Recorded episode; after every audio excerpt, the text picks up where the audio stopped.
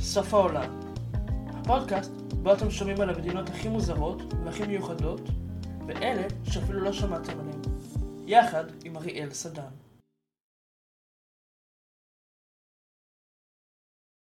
שלום לכולם, כאן אריאל סדן, וברוכים הבאים לפרק החמישי של סוף העולם. והיום בפרק אנחנו עומדים לדבר על ליכטנשטיין.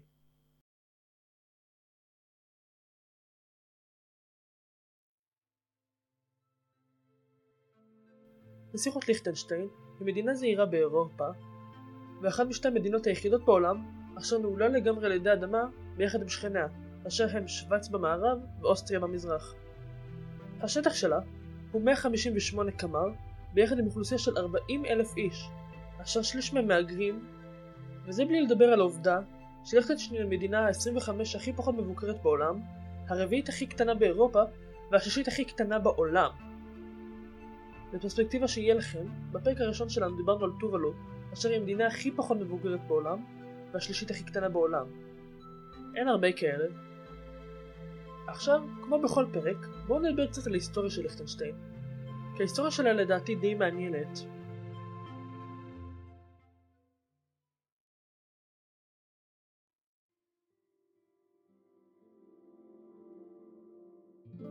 אז הכל התחיל לפני כמה מאות שנים, בזמן תקופה בה השליטה בשטח הייתה שייכת לשבט גרמני בשם הפרנקס, ולאחר מכן נספגה לתוך האימפריה הרומית הקדושה, ששלטה גם על המון מדינות אחרות במרכז אירופה.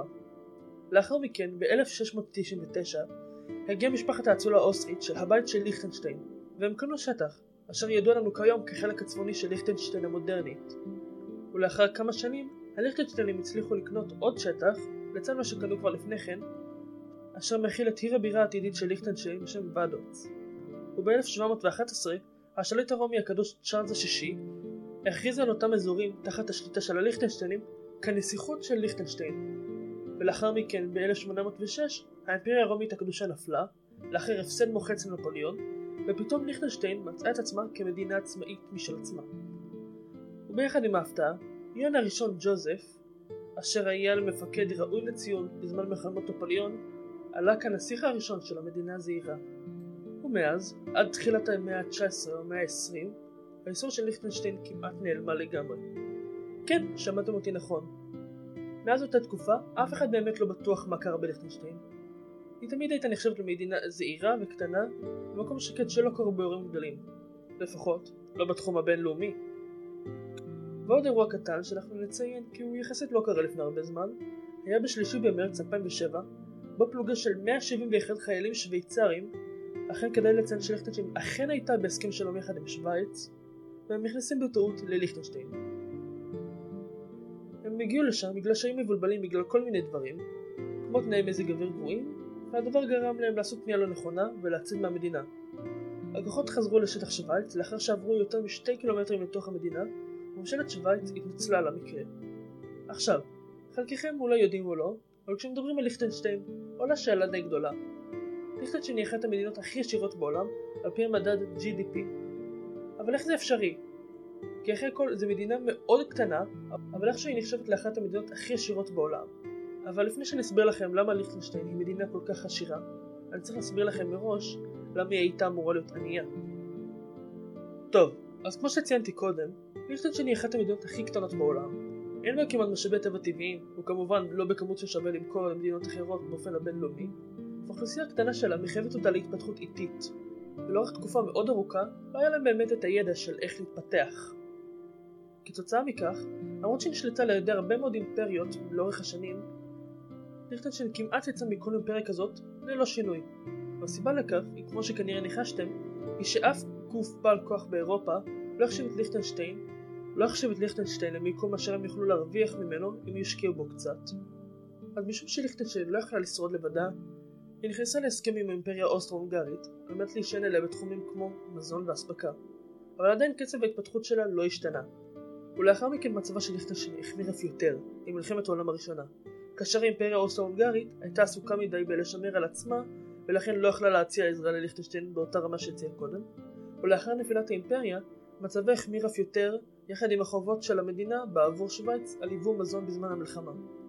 ולאחר מכן, ליכטנשטיין מצאה את עצמה בקושי מאוד גדול, להסתגל לעולם שמשתנה בקצב מסביבה, והיא הצליחה להיכנס להסכם דומה למה שהיה לה עם אוסטרו-הונגריה, אבל הפעם עם שווייץ. אבל למרות ששווייץ הבינה שהכניסה להסכם הזה תהיה יותר משימת הצלה כלכלית מאשר מהלך שיעזור להם בעתיד הקרוב, הגודל הקטן של ליכטנשטיין הראה כי הדבר לא יקשה כמעט בכלל על שווייץ מבחינה כלכלית, ואף יאפשר להם להרוויח בן ברית אשר נמצא במיקום טוב מבחינה אסטרטגית. ולאחר מכן, הכל השתנה בעבור ליכטנשטיין. הם החלו להישען על המטבע השוויצרי החזק, ושום היה להם גישה לכלכלה חזקה ויציבה יותר משלהם. מה שלבסוף עזר לייצב את המדינה הקטנה. אבל ליכטנשטיין עדיין נשארה עם אותה בעיה.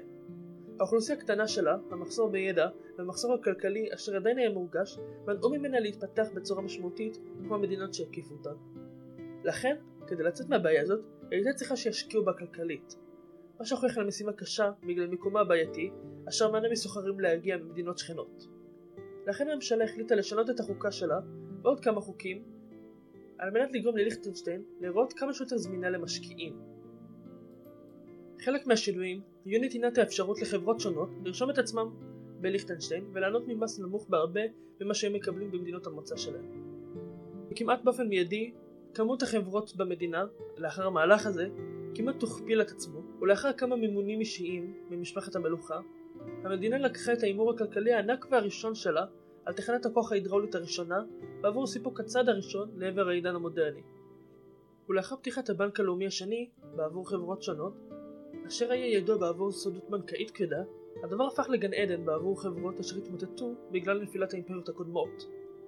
כל זה ביחד גרם לליכטנשטיין לגדול כלכלית בצורה משמעותית. אבל לאחר מכן, המון אירועים היסטוריים שונים כמו מלחמת העולם השנייה וההצפה הגדולה, הגדילה הזאת עצרה במקום. אבל הם כן ניסו לגרום לכניסה של ידע טכנולוגי למדינה ששומש במלחמה. ובגלל מחסור מאוד גדול של עובדים בשוויץ השכנה, אשר נגרם בגלל הצורך הגדול בחיילים, אפילו יותר חברות החליטו להתיישב בליכטנשטיין ויצרו סחורה הרבה יותר מודרנית ואיכותית בהשוואה למה שהיה קודם.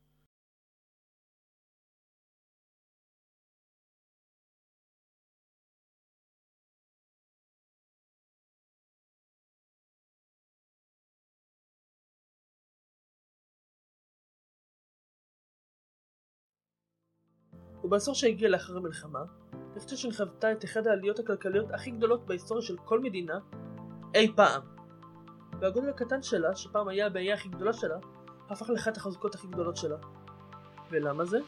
טוב, הסיבה היא די פשוטה יחסית, אבל תישארו איתי על זה. זה בגלל שהמיסים של כל החברות שציינו קודם היו מאוד נמוכים. כלומר, כדי להישאר בליכטנשטיין, הם היו צריכים לשלם מס הרבה יותר נמוך ממה שהם היו משלמים במדינות שכנות או במדינות המוצא שלהם. מה שמשך הרבה מאוד חברות להשתקע בליכטנשטיין, ולכן הדבר יצר מיליונים. אבל במקום לחלק את אותם מיליונים בין אלפי, אם לא מיליוני תושבים, כל הכסף סך הכל התחלק בין 12,000 התושבים שהיו באותה תקופה. כלומר, כל תושב קיבל הרבה מאוד כסף. עוד יתרון שהגיע מהגודל שלה, היה שלמדינה קטנה היה צורך בממשלה קטנה, מה שאפשר חסימה יותר אפקטיבית של שחיתות. אז כדי לסכם את זה קצת יותר, הכמות הגדולה של המשקיעים שהגיעו מהמס הנמוך ושילוב הפוליטיקה היציבה של ליכטנשטיין יצר נס כלכלי אשר הפך אותה לעשירה. תוסיפו לזה את העידן המודרני שפתר את הבעיות של ליכטנשטיין עם תחבורה של סוחרים ותיירים מהמדינות הסובבות אותה והאוכלוסייה שלה, למרות שגדלה באופן משמעותי מהעבר, עדיין נחשבת לקטנה ותקבלו את אחת המדינות הכי עשירות בעולם המודרני. ועכשיו, אחרי שהסברנו איך הגענו לליכטנשטיין של היום, בואו נדבר קצת על איך שהיא נראית. אז כיום, ליכטנשטיין עדיין משמרת את המאמץ ההיסטורי שלה, ולכן תנאי העבודה והתעסוקה בה נחשבים אפילו יותר טובות משל שכניה, בגלל שיעור האבטלה הנמוך והשכר הגבוה. בנוסף, הגודל שלה החל למשוך תיירים, מכמה סיבות, כמו העובדה שניתן ללכת את כל המדינה מקצה לקצה ובכמה שעות ספורות, מה שנותן אפשרות לתיירים לחור את כל המדינה בכמה ימים תוך כדי טיול רגלי מול הנוף של האלפים במספר אטרקציות אשר נדבר עליהם עכשיו.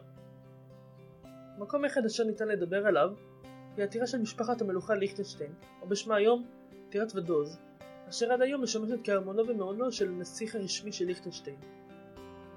הטירה קיבלה את שמה בגלל עיר הבירה סמוכה של ודוז, אשר עליה היא משקיפה מראש גבעה סמוכה. ולמרות שאי אפשר ממש להיכנס לטירה ולהסתכל עליה כתייר, משום שהיא עדיין משומשת על ידי הנסיך, עדיין הייתי מציע להעיף עליה מבט, גם ירחו וגם מעיר הבירה הסמוכה. מקום נוסף מאוד מומלץ לביקור הינו אתר הסקי והסנובורד היחיד בליכטנשטיין, מלבורן. האתר מציע תנאי השלג הכי טובים במדינה וממוקם רק שני קילומטרים מהגבול של אוסטריה בגובה 1,600 מטרים ומלבורן מוקף בערים ומכוסי שלג עוצרי נשימה וכמה מהנופים הטובים ביותר של האלפים אשר תוכלו לראות באזור. ולמקום השלישי והאחרון שלנו, אשר ממוקם בדיוק בין שתי המקומים הקודמים, אני מציע את הכפר הקטן של סטייל. הכפר ממוקם בסמוך לאגם האנגלס הציורי, בגובה של 1,312 מטרים מעל פני הים. המקום פעם היה מרעה הררי בעבור חקלאים מקומיים, והכפר הפך ליד אידיאלי לטיולים ונקודת המוצא למסלול ההצלבה באורך 15 קילומטרים המוביל לעמק. טוב, עד כאן להיום על ליכטנשטיין, אני מאוד מקווה שנהניתם מהפרק שלנו היום, ואני אראה אתכם בפרק הבא שלנו, פרק 6. אז אני אראה אתכם בפעם הבאה. ביי ביי.